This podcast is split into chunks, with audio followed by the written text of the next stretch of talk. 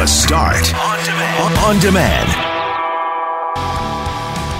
Good morning. It is the start on 680 CJOB. Greg Mackling, Loren McNabb with you. Brett McGarry returns on Monday. Loren, typically on Friday, we like to have, well, a lot of fun if we can. And we're going to do this as best as we can today because lots of Canadians, lots of Manitobans, many Winnipeggers with heavy hearts this morning.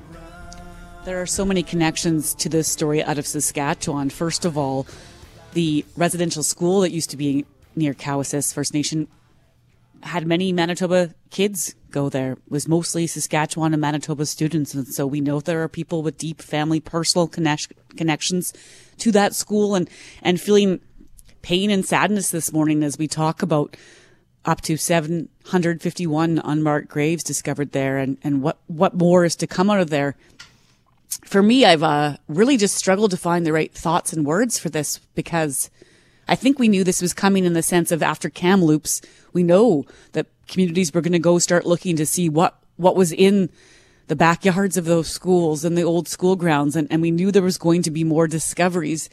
But the thing that I just struggle with most, Greg, this morning is what do we do with this information? I mean, I don't, I don't want the phrase move on. I mean, move forward. What do we do to move forward with this and just do better? There are questions about justice about further investigations. Who will look into how and what and where and why all this happened? Why were the graves unmarked? Where did those markers potentially go if they were marked at some time, at some point in time? That was a question yesterday that they might have been marked graves potentially at some point in the 60s. And then, then what happened? Was there efforts to, to make that information disappear? Where's the records? And and these children, I just keep thinking they're kids. And, you know, as I send my kids off to school today, knowing they're going to be home six and a half hours later, I just can't imagine as we revisit an entire system whose policy was potentially to take the kids away for weeks, months, years, or maybe to never return. I can't put into words what what the hell were we thinking. Well, it's going to be a difficult show, and I promise you, we will will do our best to to balance the the serious and and the absolutely necessary conversation we will have this morning with with some fun. So forgive us if that feels clumsy at any point in time this morning. That's not our intention. We know that uh, you tune into this program to get a little bit of a break from from the hard and fast news, but you also count on us to bring it to you. So we are going to do our best to live up to the, both of those expectations. And Loren, yesterday uh, I moderated an online event on behalf of St. Boniface Hospital Foundation, and every time we do that, we do a, a, a treaty acknowledgement and I had a very difficult time getting through that acknowledgement yesterday with with what had been announced uh, to Canada, to the really to the entire world yesterday. The, the number. I don't know why the bigger number than Kamloops is uh, overwhelming or makes it, I'm not going to say even more impactful. It just, it's a devastating uh, number no matter what it is but there just it was just a heavy day yesterday and that announcement yesterday that revelation uh, just was with me uh, most of the day yesterday no matter how hard i tried to to uh, turn my attention to something else. And and i think that's important that we find a way to answer the questions we have for ourselves that inner turmoil uh, eventually, I think will be he- healthy for us as a as a nation, as a, a, people, as a community. So hopefully, we can we can help ask and answer some very difficult questions, but but maybe some revelations or, or some ways to get to where we all want to get as we make our way through the day and the, the weeks ahead.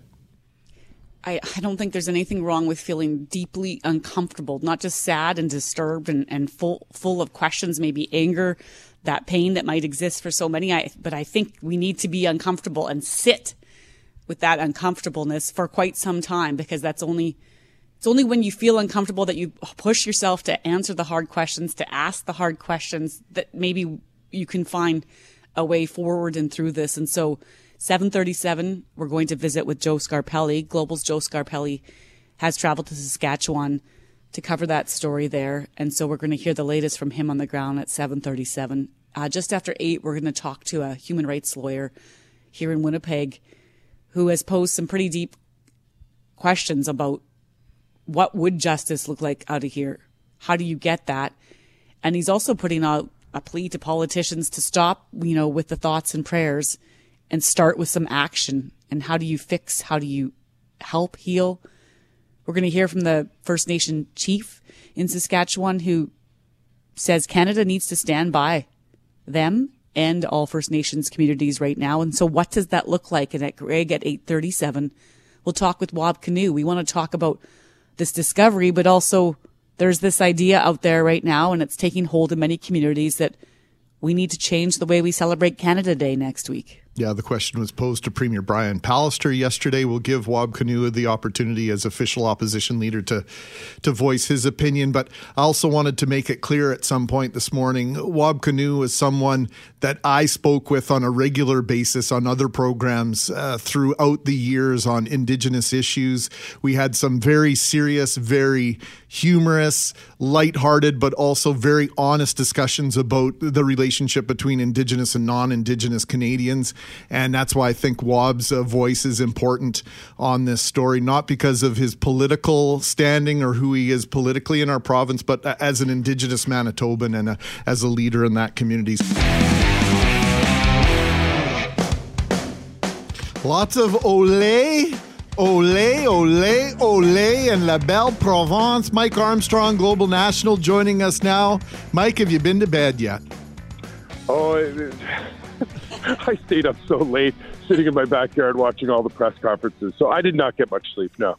Well, congratulations. I know this isn't your achievement, but this is something very special for Montreal Canadiens fans. Uh, fans of this team live right across the country, but um, celebrate unlike any other fans in Canada at times. Uh, what's the mood in Montreal? Uh, we know the, the police had to, to get involved a little bit late last night, early this morning. Yeah, well, it's a cloudy day. Might rain. Had had a few sprinkles so far. Gas is a dollar thirty nine. A couple of car cup cars were flipped last night. But I would say, you know, in a way, that's embarrassing. That's just one of those things we seem to do. Um, it's almost the cost of doing business in this city if you're going to have a successful playoff run. It's unfortunate. But so it's all smiles today.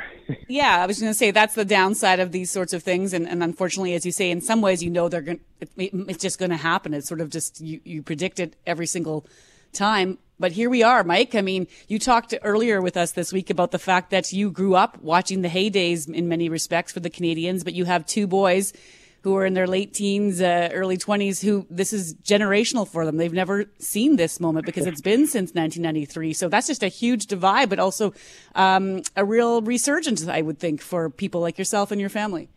Yeah, in Quebec, you can go to bars when you're 18. And my son turned 18 in curfew when Quebec was under curfew. And then he turned 19 when he was under curfew. So basically, the first time he ever went to a bar was last night, and he was downtown watching the hockey game with friends. Uh, it's too bad it didn't happen last year. Um, so there I was, though, as a father, watching my son downtown for the first time when I went and watching all the police reports coming out, and every all the he actually went with a bunch of friends from his hockey team uh, when they were kids. They're still buddies, and I ran into some of the dads or one of the dads at um, at a convenience store before, and we all uh, had that conversation with our kids. If you see someone, you know, breaking a window, you don't take part, you don't take pictures, you get out of there because, anyway, uh, it, we're really happy. They're making memories. It's one of those things you hope um, grabs the kid and makes them a lifelong fan. That's certainly what happened to me watching just uh, great teams back in the 80s and the 70s we could spend a half an hour talking about the hockey aspect of this and how the Canadiens have done what they've done in, in the most unusual fashion. I, I think we've seen maybe in in decades in, in any sport, let alone the National Hockey League. But I have to ask you, Marc Bergevin, uh, you mentioned it. He was maybe hours away from losing his job as general manager of the Montreal Canadiens. You see him on the bench down, uh, hugging uh, Carey Price, kissing him on the head yesterday uh, maybe one of the biggest gambles he has made as general manager, and he's made quite a few, Mike. I think you'd agree, as general manager of the Canadiens, was signing Carey Price to that gigantic long term contract, and here it is paying off. Yeah, it's it's a really weird combination in a way. Like we have a defenseman that's played, I think, two games in the playoffs, Romanov, uh, and he played all of the regular season. But in the playoffs, it's different. So they went with, you know, they've got these big four guys up front and a couple other guys that they sort of bring in. And the guys that they bring in, uh, Merrill and Gustafsson, they don't make mistakes, so they're perfect. Those are the, you know, they, you want to roll those guys out once in a while. So they've got a very capable uh, sixth or seventh defenseman sitting on the bench. Um, it's it's just unbelievable. You know, they they had this team all season. He kept saying it was built for the playoffs, and we certainly seem to be seeing that. Then you throw in uh, Cole Caufield, who's been just a oh, boy. I mean, he's met all the the hopes, not the expectations, because you know the expectations were probably too high, but he's met the hopes. Uh, like that's how fantastic he's been. You can't not smile. And then the other guys like Suzuki and how well he's playing, like just an absolute leader. Uh, his father, by the way, tweeted out last night that when his sons were young, he took them to the Hockey Hall of Fame and he didn't let them touch the Stanley Cup. So we've got that going for us. Mike, we have no time left but 10 seconds. How do you celebrate harder than you did last night? What's next for your city? Do you imagine um, massive parties planned in the weeks ahead now that you guys are emerging out of that third wave? Well, first things first, it's our responsibility to uh, scout the game tonight and figure out who our who our opponents will be in the, in the Stanley Cup Finals. Uh, but uh, yeah, pretty exciting stuff. I love the hour. I really do. I give people a hard time about it all the time. Mike, uh, you're totally allowed to use it uh, at least for the next couple of weeks. Thanks for this. We'll keep in touch. All right, friend. Sounds great. Thanks a lot. Mike Armstrong joining us from Montreal.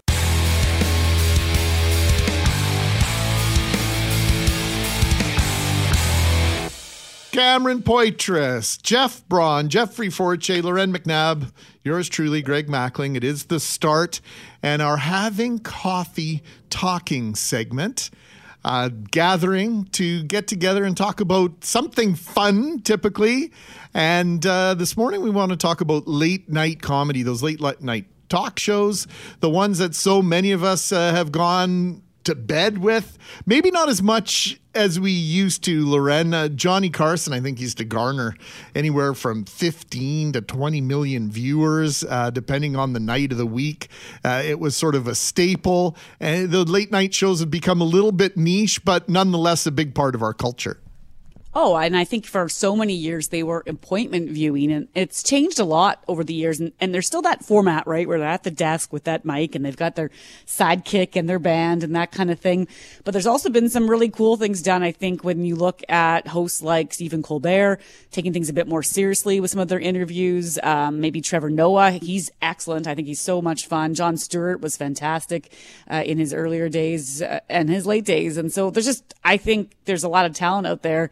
I have to admit, half of what I see now uh, is from the following day, where you might hear a clip or go back to look at a segment or what have you, because I'm too tired to stay up these days. Yeah, but that's, I, that's going but- on in the middle of the night, basically, Yeah. for you and I. No, and no, for but- all of us here on this program. for sure. But yeah, let's take let's take a temperature of the room to see if we have some favorites or or maybe not favorites, as I hear it might be the case for one. Jeff Braun, go ahead, my friend. Yeah, I used to. For me, David Letterman was appointment viewing, but of course, because of our schedule, I would watch him while I was eating lunch the next day, every day, kind of thing. But uh, Conan was always number two with me, and he wrapped up his show last night. And I, I found I dug up this old clip, one of my favorites. It's from when about twenty years ago when he went apple picking with Mr. T. Am I supposed to play this? Yeah. All right, I'm gonna play it. Anyway, Mr. T, I think this looks like a, a pretty good tree right here. Do you like it? I agree. Yes, sir. It's a good tree. Now, I think instead of shaking the tree or climbing up into the tree, I think if you just yelled at the tree, the apples might fall down. You want to try that? Hey, Apple, you better fall down. And don't let the apple come up there, Apple. That's good, Oh, that's it's gonna be bad if I come up there. I'm gonna cut you into pieces. I'm gonna peel you and I'm gonna skin you. Then I'm gonna eat the carb. I pity the apple that don't fall down. I pity him too. It ain't working. Let's try something else. Uh, we should try just picking them conventionally. Hey, here's, here's an apple right there. Look at these What- right what- here. Oh, a couple right here. Yeah, look at that. A green one. God didn't make little green apples. He don't. Yeah, you could always uh, rely on Conan just f- to bring something really silly to the table. It was a lot of fun. I like that a lot, Jeff Forche. Yeah, I'm gonna have to go with Conan. Conan's my favorite, and I'm I'm like Braun too. Conan's my number one. Letterman be number two, and I like I always love Letterman and his stupid human tricks. That was one of my favorite bits that he did. But uh, Conan with his uh, was it his uh, associate producer Jordan Schlansky? they they just have this connection that it's just it's hilarious. Like Conan goes and cleans or cleans uh, Jordan's office or catches Jordan coming in late or they go wine tasting. It's just they, they have this this connection that just really really hits with me. Uh, that's interesting because in Howard Stern's book, he rates Conan O'Brien as as his number one favorite guest of all time. Conan's podcast continually rated as one of the top podcasts. So a lot of Conan O'Brien fans, and of course his tie to The Simpsons doesn't hurt. Also, we're going to turn to Cam Poitras now, and not surprisingly, Cam has a different take on this. I yeah, I mean, you, you I, I tried to give you guys an out because I absolutely hate late night talk shows. The the the lame elitist uh, celebrities trying to connect to people and so I'm just like everybody else. I was in Italy and with the kids and we were having a great time and and the the the the boring political commentary would be pounded into our heads. The unfunny sketches. I, I could go on. I haven't been able to stomach it for over a decade. It's atrocious. It gets worse and worse every single year. Uh, uh, I don't care what the celeb- what this celebrity is up to. I, I couldn't care less. I don't understand why people care. And I, I'm just going to stop now because I'm going to go on to this crazy rant and I'm going to sound like a lunatic. But I hate, hate, hate late night. I hate all of them. I used to like Leno and, and Conan back in the day a little bit, but now it's just like I, I, I just hate it. I just it, it So- makes my blood boil. For you, it's like the section in, I can't remember if that's People or Us magazine. They used to have a section that's like stars. They're just like us. And then it would be Ah, pictures yeah. of them pumping gas and No, eating cheese. And it's It- like, it's like the worst. on, that- it's like the worst parts of Oscar night every some single night. Some of the commentary is good. I like some of the stuff from Trevor Noah is good. Like um, when you think about Stephen Colbert and there's just the way the I used to like Stephen Colbert. I can't stand him now. I I, I cannot stand Okay. him You whatsoever. preferred his sarcastic alter ego. One hundred percent. No, I used to love the Colbert Report. I watched it all the time, and now like this version of him, I don't like. It was. Oh, I could I could go on. I honestly could go on. I couldn't. I cannot stand. I like, time who, does who not care? allow. Yeah, I know that. Jimmy Kimmel. I don't care what he has to say about anything. Okay, he's so a will rich this- celebrity talking down to everybody. I couldn't Okay. care less. Is there a hook or a button we can give him late night style now? Cam, you're done. I'm going to just leave it with this, Greg, and I don't know if this counts, so you guys let me know. I didn't watch a lot of late night TV beyond, you know, in my high school days, Saturday Night Live. Did that count? Yes. And I think for us, that was appointment viewing. And so I just want to leave it on a more positive note because if there's any excuse to play this, I think we should use it. Guess what? I got a fever. Come on, man. The only prescription is more cowbell. Like, this counts to me. Thank you. Cam, Bruce. you hated this? I think if, I think if it's- I don't just like Saturday Night Live. maybe I'll come back later and we can lay down This the is funny. Like there's Oh, old baby. stuff's funny, Gee but whiz. now it's terrible. Why don't you lay down that cowbell right now? You mean with it? us together.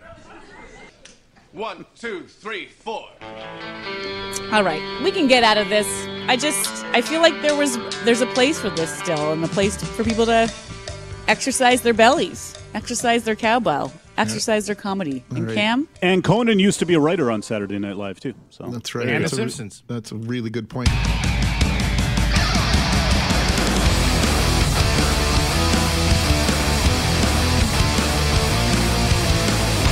The birthday boy. We're going to extend the celebration one more day. Jeff Forte and Master Control. Thank you for a little bit of rush on this Friday morning. I know it's uh, been a long week, I think, for a lot of us, emotionally, physically. And uh, the weekend is a welcome sight for those of you who work those odd hours, and this is the beginning of your work week or or something similar. We thank you for the odd hours, the strange hours that you work in order for us to be able to do the things that we do on the weekend. So uh, a tip of the hat to uh, frontline workers and and those in the retail industry, in the restaurant industry. I know you're getting excited about what starts tomorrow. Lots of conversation to be had today with regards to vaccinations. Lots of conversation today, of course, on a very difficult topic: this discovery of the residential school in Saskatchewan. And we're going to speak to uh, a a Manitoban who's already making plans for what he will do next now that his vaccination card has been received and is in the mail. But Loren, before we do that, we do want to acknowledge the important and crucial discussions we're going to have today following that news out of Saskatchewan. I think it's an understatement, Greg, to say that the discovery of hundreds of unmarked graves there has left many struggling with so many different emotions. Here's Cowessess First Nation Chief Cadmus Delorme. We are not asking for pity, but we are asking for understanding. We need time to heal, and this country must stand by us. So, will there be a larger investigation called? We're going to speak with a human rights lawyer in about an hour's time to ask that question. And as the chief points out, how will Canada stand by our First Nations communities? And, and how does this have you feeling about Canada in general? We'll have more on that talk later in the program. And of course, we're going to head back to Cowessess First Nation at 737, Greg. I promised you, if you were tuned in to the beginning of this program, some difficult and hard U turns today as we try and build balance this difficult news uh, with having some fun on this Friday, and we're going to do just that right now. We want to turn our attention back to COVID and the vaccines that are currently carrying us out of this third wave. If you've been double dosed, you have a lot more you're able to plan this summer, including what could be the first large scale event post pandemic a football game. Our next guest is a 30 year season ticket holder with the Winnipeg Blue Bombers and a vaccine card holder. We welcome to the start Kevin Dodge. Good morning, Kevin. Good morning. So let's talk about that card. What was the process for you to get it into your uh, hot little hand? Well, as soon as I heard uh, at the news conference that uh, there was going to be eligibility for this card, I went right online and I saw a hyperlink on the website on the COVID Manitoba website, and I, I hit it, and it took me to, I believe it was Manitoba Health uh, website, and asked for my a username and uh, an email, and it sent me a six-digit code. And once I got the six-digit code, I punched it in to verify my account, and then from there it asked my name, um, my PHIN number, Manitoba Health, and then my six-digit number, and then I pressed enter, and all of a sudden there's a QR code sitting there. So I go, okay, well, there we go. So for, for myself, it went very smooth and very easy. So the QR code came right to your phone, Kevin, and then you texted us a few days ago that the card has arrived as well. How long did that take, and what what's on the card? What kind of information do you see? Uh, it took about 10 days. I was actually excited when I got it. It was an unmarked uh, piece of mail from Manitoba Health. I go, oh, wow, this might be the card. And sure enough, there it is. And um, really, all it's, it's, it's got an official government of Manitoba um, you know, insignia on the top left corner. It just says Kevin Dodge on the front. Um, and then it says uh, uh, COVID 19 vaccination uh, card on top. And on the back, it's a QR code. And that's it. There's no personal, there's no birth dates, there's no addresses, nothing like that. And when I tried to scan the QR code with a QR reader, it just took me back to the website, mm-hmm. which meant there was no app ready just to give me that green check mark is what it sounds like is going to happen. So so, Kevin, uh, let, us talk about what we've seen. I don't know how much uh, sports you watch outside of the Jets and the Blue Bombers, but it's impossible not to have noticed what's going on in other parts of the world, in the U.S. in particular.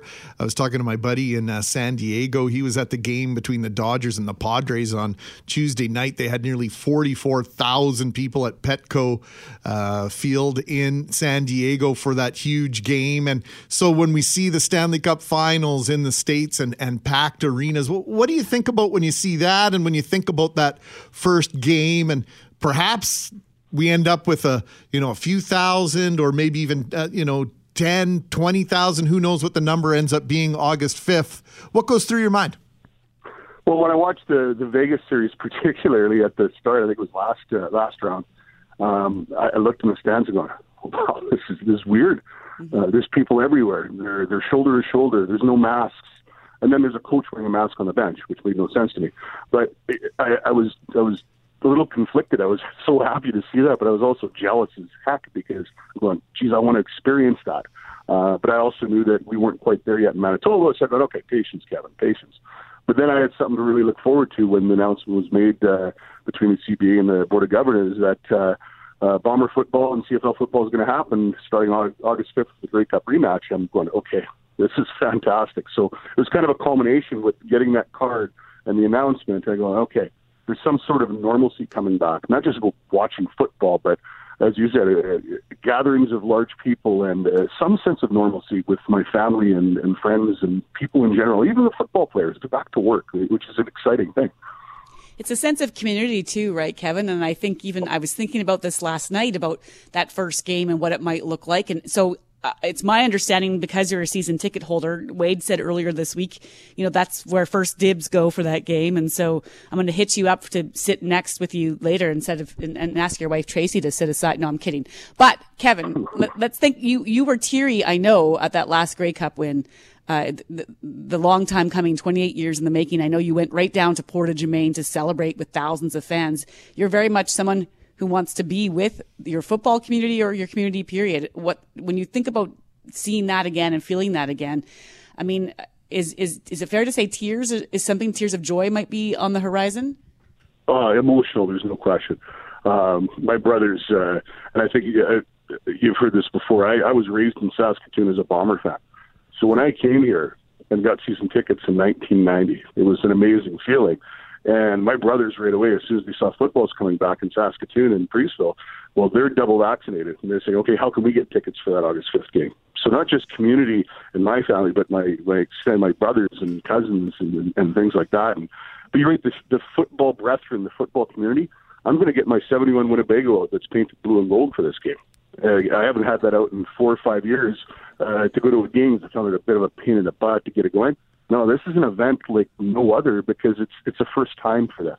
Coming out of a pandemic and going to a bomber football game and celebrating a Grey Cup win, that Winnebago is coming out, and we'll celebrate in the parking lot hours before the game starts. Well, you're giving me uh, tingles down my spine here, Kevin. Thanks for painting such a tremendous picture about what this means to you, about the process, and we'll be sure to keep in touch with you as we get closer to August 5th. Thanks for doing a, a fantastic job representing Blue Bomber season ticket holders on our program this morning. Thanks again. Thank you very much, and you're all invited to the tailgate on August 5th.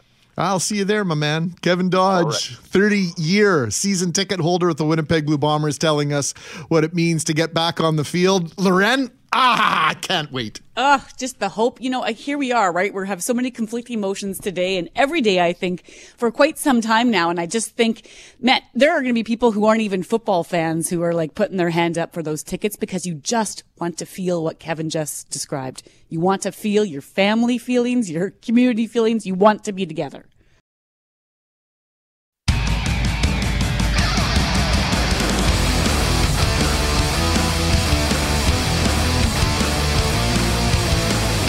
Question of the day brought to you by Credit Aid, helping Manitobans get out of debt since 1992. Visit creditaid.ca or give them a call 204 987 6890. Question of the day at cjob.com, globalnews.ca. If you've been working at home, are you ready to head back to the office? Two options. No, I'm happy at home. Yes, I miss you. Loren, I pose this question directly to you. There, there's a right answer and a wrong answer. Well, the answer is I'm looking forward to getting back to the office, particularly when I think of the technical challenges. I, you know, this morning, for example, I've been working off a laptop. I hold my mic. I don't, I don't have a stand. I'm tucked in the corner of the basement, which I've come to hate over the past year just because it feels like all the whole house is an office and I never leave work, if that makes sense. So I'm looking forward to just getting back and seeing you guys and seeing your faces and having those water cooler conversations and walking through the exchange and maybe grabbing lunch and all the rest. But I will say it's conflicted because being at home allows me, for example, to see my kids in the morning, which I just did, to wake up and give them a hug and kiss, which I never get to do in the morning. You never get to do in the morning get their lunches, all the things that kind of help make me feel a bit better in the day are removed if I head back to work. So it's it's like a there is no right answer in my mind because the things that I love about being at home are the things that you know can also drive you nuts. For example, the dog right now is like carried a rock or something into the house, and oh, I can he hear loves it. rocks. Gee Yeah. whiz, that moose. Uh, well, thanks for that uh, answer. I was hoping just for the yes, I miss you, but uh, that's fine. Well, no do, problem. I. Uh, I get to get my kids out of bed, hug them, and kiss them as well when I get home at noon because they're still sleeping right now because the school year is over for them. Seven thirty eight. It is the start. I'm Mackling. She's McNabb. McGarry returns on Monday, and we do start this half hour with the revelation of 751 unmarked graves at a Saskatchewan residential school. It has many right across Canada demanding justice. Yeah, so after eight, we are going to speak with a human rights lawyer here in Winnipeg on what justice might look like, what might come next when it comes to investigations or legal action. But right now, we want to just speak about how people are feeling, and we want to take you to Saskatchewan, where our Joe Scarpelli is standing by. Good morning, Joe. Morning, guys. Hard story, Joe. Uh, it's hard to talk about. It's hard to grapple with this just as Canadians, let alone the fact that you're on the ground there. So just maybe tell us where you are and, and what you've been hearing from the community there. Yeah, so I'm uh, in Regina. I, so that's, I'm about uh, two hours uh, roughly um, east of where, or sorry, I'm west of where the the the site is, and you know there's a, there's a lot of uh, there's a, there's a mix of emotion. There's uh, sadness, there's anger, there's disbelief. You know, just it's it's on people's minds, and there's a lot of just head shakes. Just the people you know can't believe that that well they were can, but they just can't at the same time believe uh, what they're hearing. Um, just even on my way into Regina from uh, from Winnipeg last night, I was um, just driving along the um, the Trans Canada. I was between Winnipeg and Brandon, and I saw a group of people uh, wearing orange shirts uh, walking down the Trans Canada Highway. So I turned around and went to speak to them, and um, they said they were marching from Saskatchewan to Ottawa. They're heading there right now, and they started that uh, that that walk after the discovery in Kamloops. So the, the that walk was planned as a result of Kamloops, and they're in the middle of this walk, and then they just get this uh, more horrifying news, and you know I, uh, I was talking to them about how they were feeling and they were just uh, heartbroken. And, uh, but at the same time, they were expecting it, but that doesn't make it any easier to hear. And this group, like so many other people, are unfortunately, uh, bracing for, for more announcements of more discoveries in, uh, whether it's in Saskatchewan or other parts of the country. You know, you mentioned that just because so many have been expecting more announcements like this one, it does not make it any easier. In fact, it, it shines a brighter light on on the horrors that were committed in the residential school system. And so this is just really for so many people, Joe, uh, the validation of belief stories, uh, legend, uh, all sorts of conversation that that has been taking place in in First Nations communities across the country for years and years. This this is uh, really just validation that that what they had heard was taking place actually did take place for so many. Exactly, and they are, are finally being heard. They want to be heard, especially people who were directly uh, involved or you know new people who went to, to certain residential schools. They're they, they really want to be heard and they they need to heal. Healing is going to be a major part of this but uh, it, it's going to actually start with one of the most important parts of this is to identify um, uh, these bodies and give them names. Um, they want they want to put names to them. Um, uh, and so there's work ongoing right now to uh, well one to figure out exactly how many uh, unmarked graves there are and then uh, to identify them. And right now there are growing calls on uh, the federal government and even the catholic church to hand over any documents or records that they have to help with this identification process and uh, maybe even causes of death.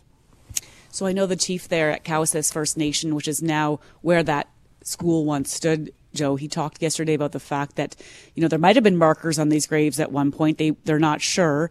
And that the Catholic Church that was in charge of the cemetery, it's possible. He just, he's questioning were the markers removed at some point. They're thinking about the 60s, about how that might have been the time period for that.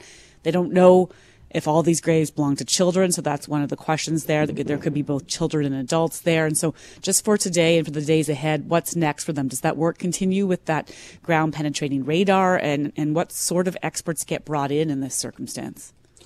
Yeah, well, uh, the the work is uh, definitely uh, continuing. So phase one, we heard the the results of phase one. So there's still a lot of work uh, to go on, and the reason we keep saying estimated 751 is because that technology has a 10 to 15 percent margin of error. So uh, they're, they're going to be uh, doing some more work, and they hope to maybe give some exact numbers in in the coming weeks. So there's going to be that, and you know, a, a big push to uh, identify and recognize uh, the the whether it's children, adults, a, it's likely a mix of both. We heard, but we we can we that hasn't been confirmed at this point. But to to get their names up uh, somewhere, uh, may, may possibly even a, a monument. So uh, there's a lot of work uh, in the days and weeks ahead. Joe Scarpelli, uh, Loren mentioned it off the top. A difficult story to cover, without question. You've covered many difficult stories. I don't know if uh, you'll have one more difficult than this one in your career. So thanks for your professionalism and for joining us this morning. Keep well, my friend. Thanks a lot, guys. Yeah, Joe Scarpelli, a global news reporter here in Winnipeg. He's in Saskatchewan, part of Global News national coverage of this very important national story.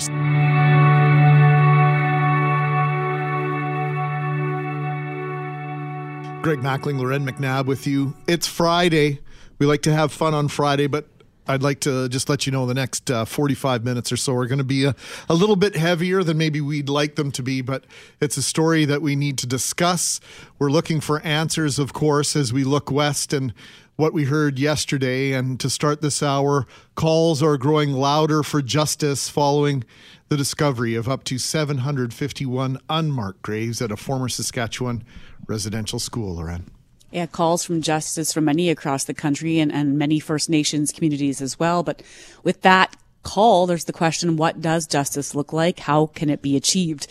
Corey Shefman is a human rights lawyer here in Winnipeg, and much of his work is advocating for Indigenous peoples. He's our guest this morning. Good morning, Corey. Good morning. Thanks for having me.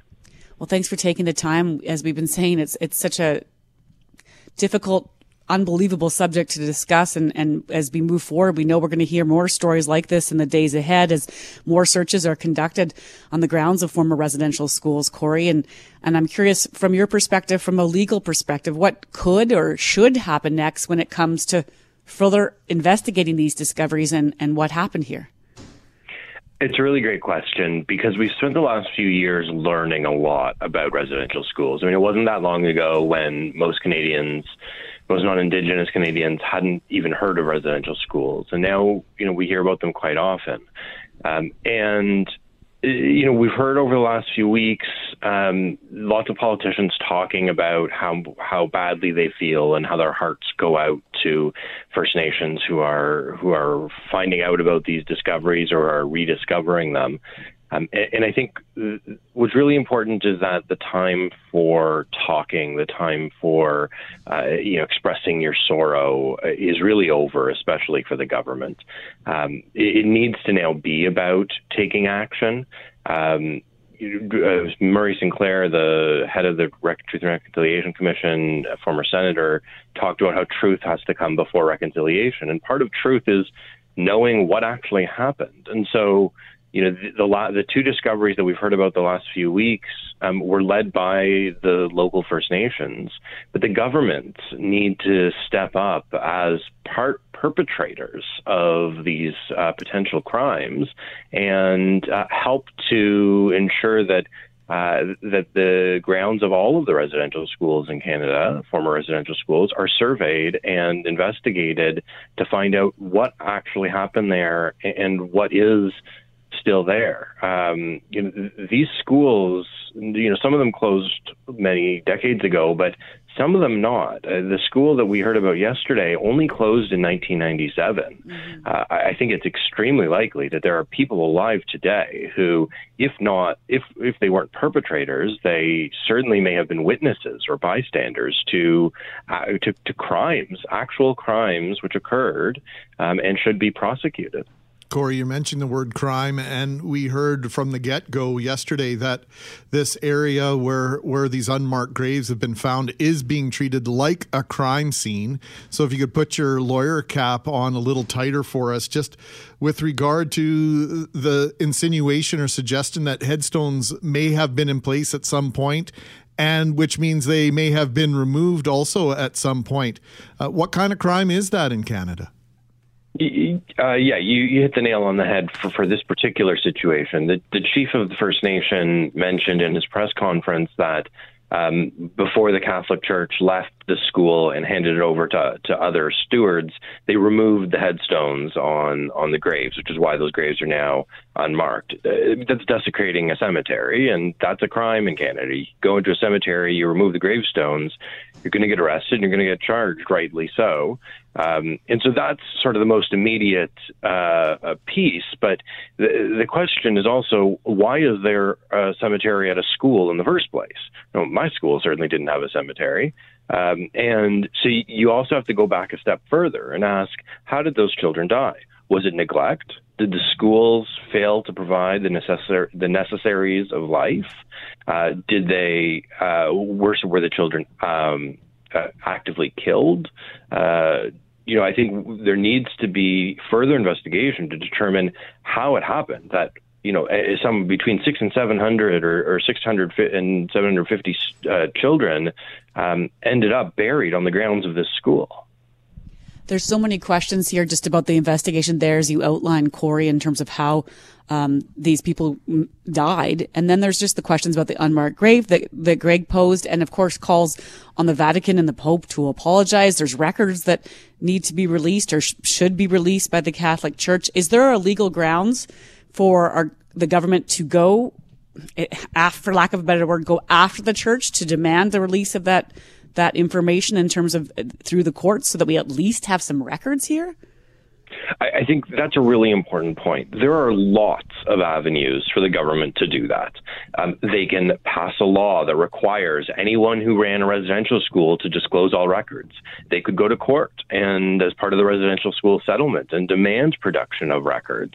Um, it, they could use their diplomatic weight to ask the Vatican to do that. But th- there are strong legal mechanisms at the government's disposal, and the fact that they're not doing it is a choice.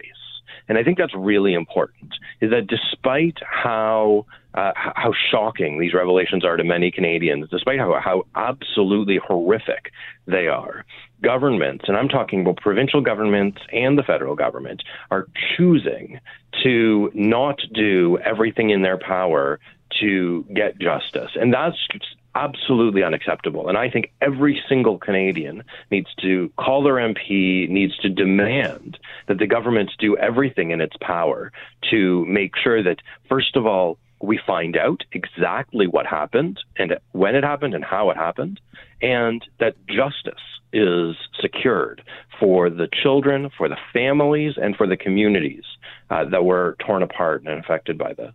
Corey, we appreciate your point of view and your expertise. You're always welcome on this program. We appreciate you very much. Thanks for having me. Corey Shefman is a human rights lawyer here in Winnipeg. A couple things to get to before we bring on our next guest. It's Mackling and McNabb with you. McGarry returns on Monday. In fact, you can catch him on the Couch Potatoes tomorrow at noon or Sunday at 6 here on CJOB. Uh, just want to remind you 204 780 6868 to get in on the Manitoba Turkey Producers Prize Pack. We want to know your favorite late night talk show host or skit or memory. And uh, one of our listeners saying here, would I even be a Winnipegger? if I didn't say Bundy's late night review back from when I thought going to bed early was the worst thing ever, as opposed to now when I think it's the best thing ever. Keep your text messages coming as we try and keep things light a little bit throughout the morning and a morning of very heavy conversation. And also our question of the day. We want to inv- invite you to vote for that at cjob.com globalnews.ca. Question of the day is brought to you by Credit Aid, helping Manitobans get out of debt since 1992. Visit creditaid.ca or give them a call, 204 987 6890. Our question today If you've been working at home, are you ready to head back to the office? Your options are no, I'm happy at home, or yes, I miss you. And would you believe that close to 60% of you are happy at home? We start this half hour with Canadians con- continuing to process the news out of Saskatchewan from yesterday that an estimated 751 unmarked graves were found at the site of the former Marieval residential school. Many of us are trying to comprehend the magnitude of this discovery.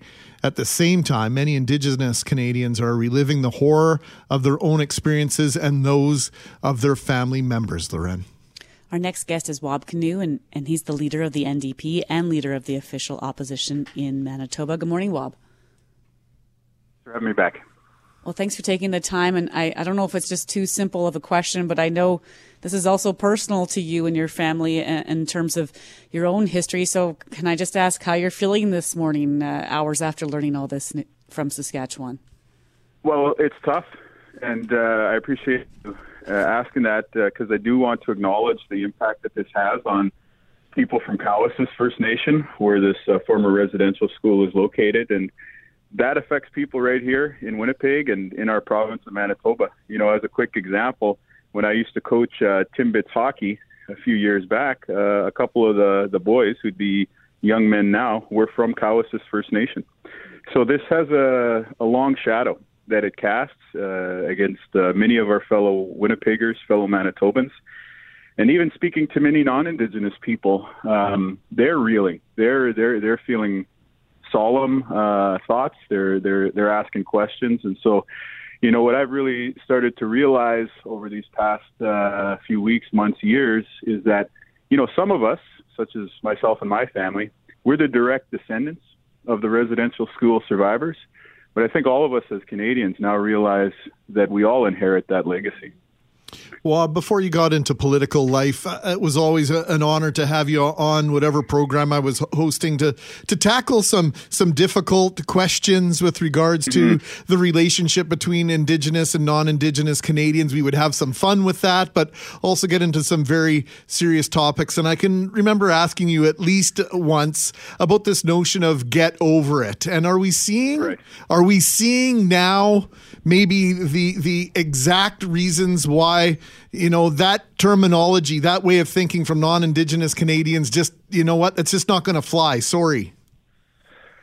Yeah, I think that's right, and you know, I think as tough as a lot of these recent disclosures have been, you know, Kamloops, Cowessess, uh, Brandon with the Sioux Valley Dakota Nation here in Manitoba, also uh, disclosing those 104 uh, graves in Brandon on the North Hill. As tough as these uh, disclosures have been, you know, I think I've also noticed that there are many Canadians, non Indigenous Canadians, as you say, who are speaking up in a way that maybe they didn't, not even a generation ago, but maybe even five, ten years ago. And when you see some of that denial, some of that denialism, you do see, of course, many Indigenous uh, people calling that out, but you see many uh, non Indigenous Canadians calling that out. And so I think where we're at as a province, as a nation, is we're coming to this place where we have a more accurate reflection of the truth. You know, that by no means is that done. We still have to stay on guard and make sure that we we call things out when we, when we hear some sort of a comment that's just not right. For sure, we're going to have to continue that work. But at the same time, I think we're starting to get a clearer picture of that truth. And then my hope is that that sets the stage for for some reconciliation. Well, let's talk about that calling out uh, of when you hear someone say something that's just completely incorrect or, or even racist, or and how you deal with that, Wab. Because one of the things, even in the last few weeks, you talked about the the, the grave in Brandon, is that mm-hmm. I first of all didn't know that that was there although i know that there were people who knew that there was those unmarked graves there for for years. Well it was at the site of the old curran park which is a campground which i knew well growing up in that part of manitoba. And you keep thinking to yourself i had no idea. And you keep saying these things like i had no idea. But but now we know. We know what's what's out there what's what's still to be learned. So what do we do to to help with that conversation when it comes to correcting someone? Because we need to get the facts better. So many of us ourselves. Well, you know, I think first of all, I'd acknowledge that that's not always easy, right? Mm-hmm. You know, sometimes those are difficult conversations, they're challenging conversations, and sometimes they're with people you care about. But I think, you know, part of what we need to do as Canadians, and, you know, we have this vision of our country uh, as a, a great place, a place that welcomes everybody, is sometimes you know, we have to step up into some of those uh, uncomfortable moments uh, because we know that that's the right thing to do uh, mm-hmm. with our values uh, of the true north, strong and free. But I think there's other things we can do in public. You know, I think continuing to support the searches for these sites so that we can have that clear picture are important. And then importantly, you know, let's let's remember these are unmarked graves. Uh, they need to be commemorated. They need to be marked in some kind of way.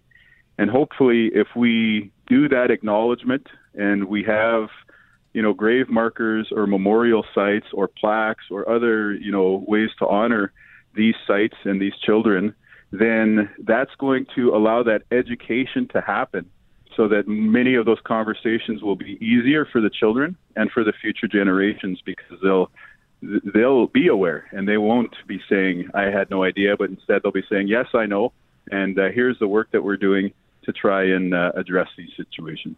Uh, we're running out of time here, Wab, but uh, in your role as opposition leader, I wanted to give you the opportunity to answer a question that was posed to Premier ba- Brian Pallister yesterday on the calls by some to cancel Canada's, Canada Day, excuse me, celebrations this year. This was the Premier's response. My thought is that uh, we learn from our past and we admit it and confront it, and then we move forward. And we we have to dedicate ourselves to reconciliation part of reconciliation, I, I, don't think, should be denying the history of our country. We should confront it. No country is perfect. Absolutely not one on the face of the earth. But Canada is uh, a lot closer than many. And so I don't think denying Canada Day celebrations is, an, is a, a respectful way for us to move forward. I think we should celebrate our country, but we should celebrate it with its warts too. Not an intention to make it political, Wab, just an opportunity for you to answer that same question. Yeah, no, and uh, this is not a partisan issue by any means. You know, the way that I look at it is this our country is in mourning right now. Everyone with a beating heart who heard the news yesterday was affected by it. And so I think our country is in mourning. And I think that's how a lot of Canadians are feeling. And so what I'm going to do and what my family is going to do is we're going to wear orange shirts. And that's the symbol that the residential school survivors took on themselves to represent what was lost. Because there was a young girl out in BC who was sent uh, by her family wearing an orange shirt when she was taken away, and that was removed from her when she arrived at the residential school. So now it represents all that was lost the language, the culture, the childhoods, and now we know also lives. And so our family will be wearing an orange shirt to reflect how we're feeling, how we're in mourning. And I would encourage all Canadians to, to wear an orange shirt on July 1st to reflect where we're at uh, right now in this country. I think that's a great suggestion, Wab, and I want to thank you for your time. You know, often, as Greg said, we are talking politics, but this isn't political. This is just a this is something we need to all work on together and not take sides on this one anymore. Well, I appreciate that, and thank you for the time.